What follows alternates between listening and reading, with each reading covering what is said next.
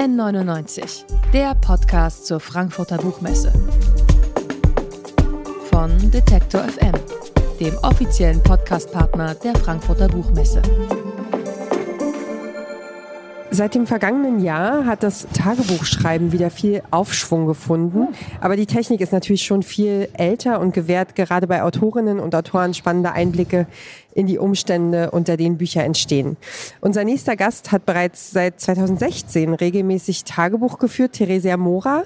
2013 erhielt sie für ihren Roman Das Ungeheuer den Deutschen Buchpreis und 2018 wurde sie mit dem Büchnerpreis ausgezeichnet.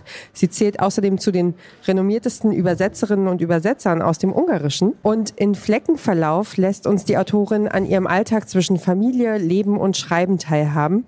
Ganz herzlich willkommen im offiziellen Podcast zur Frankfurter Buchmesse von Detektor FM und natürlich herzlich willkommen, Theresia Mora. Hallo. Fleckenverlauf, was meinen Sie damit erstmal? Ähm, den Titel habe ich gefunden unter meinen Untertiteln in, äh, in den Eintragungen.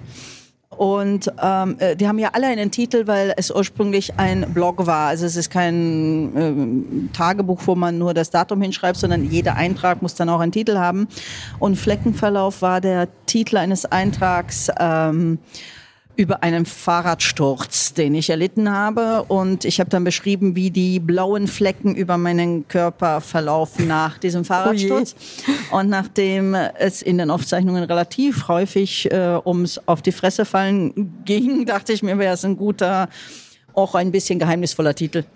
Ähm, schon von Anfang an haben Sie ja in diesen Texten mit Öffentlichkeit gehadert. Das begann, Sie haben es ja gerade beschrieben, als Blog fürs Internet und dann doch erstmal privat. Jetzt haben Sie Ihr Tagebuch doch veröffentlicht mhm. oder zumindest einen Teil davon. Wie war es, diese Texte im Rückblick nochmal zu lesen?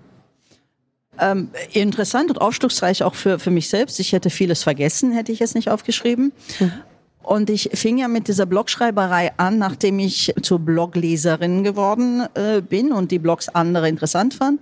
Und dann aber über mich selbst herausfinden musste, dass ich nicht die Person bin, die gerne ihre Einträge tagesaktuell von anderen gelesen und kommentiert sehen möchte. Mhm. Ähm, ich bin ja sonst Proseautorin und die, die Eigenschaft davon ist, dass man ganz lange, mitunter jahrelang, für sich arbeitet und, und, sich in größerer Sicherheit fühlt, wenn man das dann fertig äh, veröffentlicht. Deswegen bin ich sogar äh, nicht in der Lage, journalistische Texte zu verfassen. Die müssen ja schnell sein, ja. Und wie soll ich mir so schnell eine Meinung bilden? Das kann ich nicht. So, und ich habe dann erkannt, ich bin nicht der Typ für öffentliches Bloggen. Und dann habe ich also den Blog geschlossen, habe aber die, die Oberfläche weiter benutzt, weil die äh, ganz kommod war, auch für Fotos und ähm, auch, ähm, dass die Oberfläche einen dazu verleitet, Titel vergeben zu müssen, hilft sehr bei den Aufzeichnungen, so dass sie nicht nur aufschreiben, heute war ich im Supermarkt, sondern was ist das Thema dieses Eintrags? Warum ist es relevant, ihn aufzuschreiben? Findest du keinen Titel, dann weißt du vielleicht überhaupt nicht, worum es geht. Warum tust du das hier? So, und äh, das hat mir alles sehr geholfen und ähm, ebenso wie die Tatsache, dass die anderen, deren Blog ich gelesen habe, tatsächlich über Jahre durchgezogen haben. Mhm. Das ist für uns, glaube ich, dann alle interessant, wenn wir dann zurückblicken. Jemand hat seinen Blog 2007 angefangen. Und für mich als Leser war das sehr interessant, das zu sehen. Und das hat mich dabei bestärkt, dass ich mir gesagt habe, aha, es kann auch für andere interessant sein, dann meine Einträge zu lesen. Und für mich selbst war es so, ich, das dauerte ja nicht so lange. Ich habe 2014 äh, äh, angefangen. Mhm. Und in meinem Alter verändert man sich in dieser Zeit nicht so stark. Also ich habe mich durchaus noch wiedererkannt. Und also ich konnte damit äh, gut leben.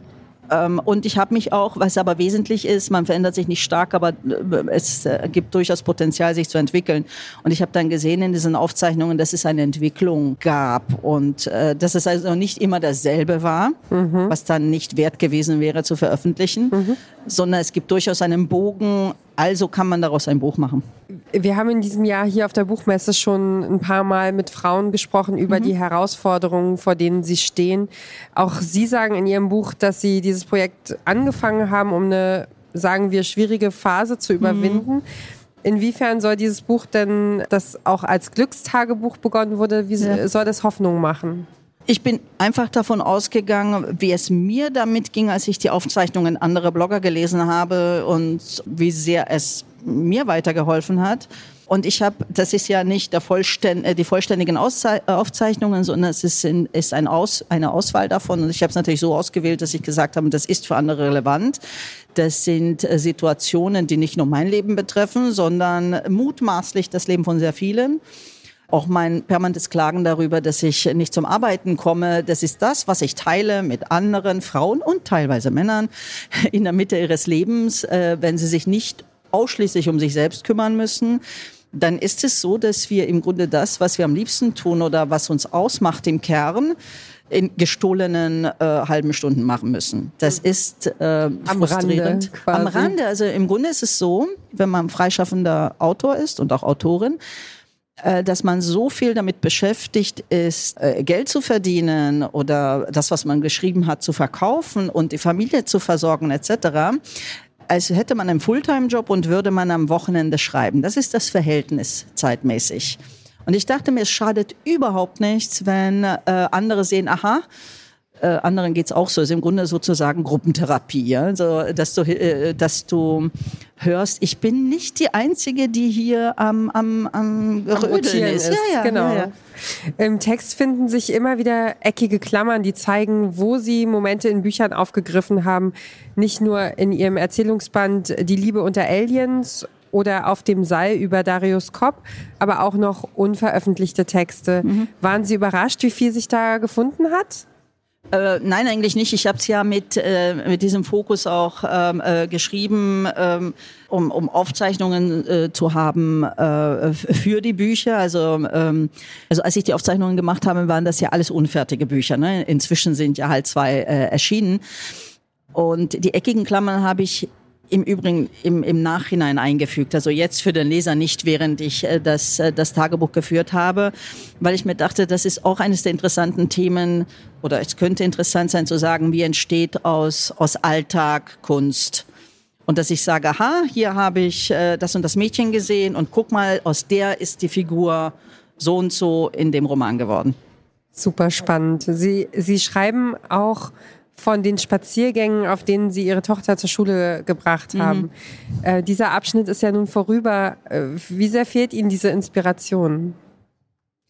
Es fehlt mir tatsächlich, mit meiner Tochter Hand in Hand morgens zehn Minuten zur Schule äh, gehen zu können. Warum? Weil sie 14 ist und sie sagt, spinnst du? Ich meine, was soll das? Fall, ne? Auf gar keinen Fall aber durchaus, äh, was uns verbindet, ich habe so ein ähm, sehr ernsthaftes und sensibles Kind und was sie gerne macht, jetzt, äh, sie lässt sich nicht zur Schule bringen, aber wir machen durchaus Stadtspaziergänge. Ja, und, und unterhalten uns dabei. Das ist also geblieben. Aber es ist halt nicht mehr äh, der gleiche Weg, der irgendwie auch schmerzlich war für, für uns beide, also auch ihn gehen zu müssen, weil ich mir dachte, warum muss dieses arme Kind in die Schule? Und sie hat sich das auch gefragt. Ja, und es war, ich war immer so gerührt, dass ich mir dachte, sie ist so brav, sie geht dahin. Man hat ihr gesagt, geh dahin und lerne all diese Sachen und halte all diese Regeln ein. Und sie tut es. Und das ist alles unsere Schuld und es ist unsere Verantwortung, dass es ihr dabei gut geht. Ähm, mal sind die Einträge nur Zitate aus anderen Büchern, mal mhm. sind es Fotos von Sonnenaufgängen zum Beispiel, mal ganz lange Beschreibungen. Unter welchen Umständen haben Sie dieses Tagebuch geschrieben? Also haben Sie die Worte ganz schnell runtergeschrieben oder ganz ordentlich formuliert? Wie ist das abgelaufen? Ähm, Tatsächlich äh, sind die Einträge relativ schnell entstanden und das musste auch so sein. Warum? Weil ich ja noch richtig schreiben musste. Also ich konnte nicht meine gesamte Energie äh, für das Tagebuch verplempern, sonst hätte es mir dann auch nicht mehr weitergeholfen. Ne? Es war im, im Grunde war es auch ein bisschen so wie wie ähm, eine Aufwärmübung. Ja, also man man äh, steht am Morgen auf viel zu früh, man schafft dieses arme Kind in die in die Schule, man kommt zurück, man ist äh, jetzt schon überfordert und dann muss man sich irgendwie sammeln für für das Schreiben und dann ähm, dann hilft es, wenn man wenn man diese Aufzeichnungen macht und feststellt, ah, ich habe Sprache, ich habe sogar die äh, das Talent reden und schreiben kann wie gedruckt na bitteschön, du hast doch was. Und dann, und, und werde jetzt den Frust los und dann schreibe richtig. Also ich konnte mich damit jetzt nicht äh, so lange aufhalten. Und das Schöne ist, dass dieses Tagebuch natürlich viele verschiedene äh, Textformen enthält und äh, auch diese Fotos, die ganz explizit jetzt keine Kunstfotos sind, sondern diese Fotos, die wir sozusagen das Leben auf der Straße nebenbei immer schießen mit unseren Handys, wo wir sagen, ach, das ist ein Moment, den halte ich fest. Und wenn man nachschaut, ist es natürlich kein, kein Kunstwerk, aber es ist etwas, was in einem etwas evoziert. Eine, eine geknipste Erinnerung ja. sozusagen. Und das wir, machen wir doch alle. Und dann, wenn wir drauf äh, gucken, dann sagen, sagen wir uns, aha, das ist der von der Herbstsonne beschienene äh, Baum im Museumsquartier Wien, als ich vor verschlossenen Türen stand. Und eigentlich war alles doof, aber guck mal, wie schön dieser Baum war. Wunderbar. Ja. Diese, dieses Arbeitsbuch gibt nicht nur Einblicke in die Inspiration, sondern auch in Ihren Arbeitsalltag, also wie Abgabefristen und Diskussionen mit dem Verlag. Wie viel Verzweiflung über den Buchmarkt steckt da auch dahinter?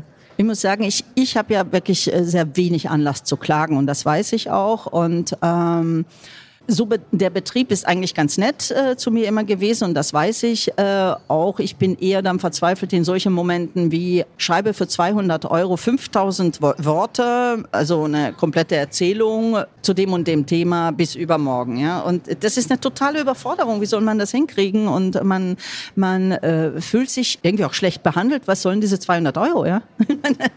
ähm, äh, wenn ich das anständig mache, arbeite ich wochenlang daran. Wovon lebst du denn, der mich äh, das gefragt hat? Also es geht ja gar nicht. Aber wir alle leben so, ne? Und wir müssen halt alle versuchen, das Beste daraus zu machen. Und was mich am meisten stört am Betrieb, ist gar nicht dieses, man, man äh, versucht Kunst zu verkaufen. Und äh, das hat seine, seine Fallstricke oder Kunst zu vermarkten. Das ist halt immer schwierig. Ich bin eher überfordert von sowas wie eine Messe. Ne? Also wenn äh, viele Leute, Wege, das ist mir zu viel. Ich bin nicht der Typ dafür zum Beispiel Zug zu fahren. Ich bin nicht der Typ, von A nach B zu kommen, aber ich muss es halt, weil äh, das ist das, was Erwachsene tun. Aber darüber muss ich dann auch äh, teilweise dann auch klagen. Das ist ja aber auch gut, dass man es ein bisschen los wird. Ja, oder? Mhm. Ja. äh, sie zeigen sich äh, auch als Hadernde. Sie ärgern sich, wenn sie wegen Familienleben und Alltag nicht schreiben mhm. können, also nicht dazu kommen. Sie hinterfragen sich selbst und ihre Arbeit. Hat Ihnen das Tagebuch geholfen, diese Sorgen auch ein bisschen zu lindern? Ah, durchaus. Also erstens wird man es los. Zweitens strukturiert es einem doch den Alltag und das Leben. Ja, warum führen Leute Tagebuch? Im Grunde, um einen Beleg für ihr Leben zu haben, dass es diesen Tag gab. Dass man da ist. Dass man da ist, dass man einen Gedanken hatte, dass es nicht nur äh, ein äh, völlige, völliges besinnungsloses Irren durch die Dunkelheit war, ja, dass man ein Leben hatte. Und dabei hat das natürlich äh, geholfen. Wenigstens hatte ich meine liebe gute Freundin das Tagebuch, der ich erzählen konnte, was die jetzt schon wieder mit mir gemacht haben. Und deswegen sollte das jeder von uns tun. Das sagt Theresia Mora. In ihrem Tage- und Arbeitsbuch Fleckenverlauf erzählt sie, wie sie lebt und arbeitet. Es ist bei Luchterhand erschienen, 285 Seiten, kosten 22 Euro ganz herzlichen Dank für das Gespräch natürlich. Und ich sage, mehr spannende, lustige, ernste und coole Gespräche gibt es bei N99, dem Podcast von Detektor FM von der Frankfurter Buchmesse. Ganz, ganz herzlichen Dank für das ich tolle danke Gespräch.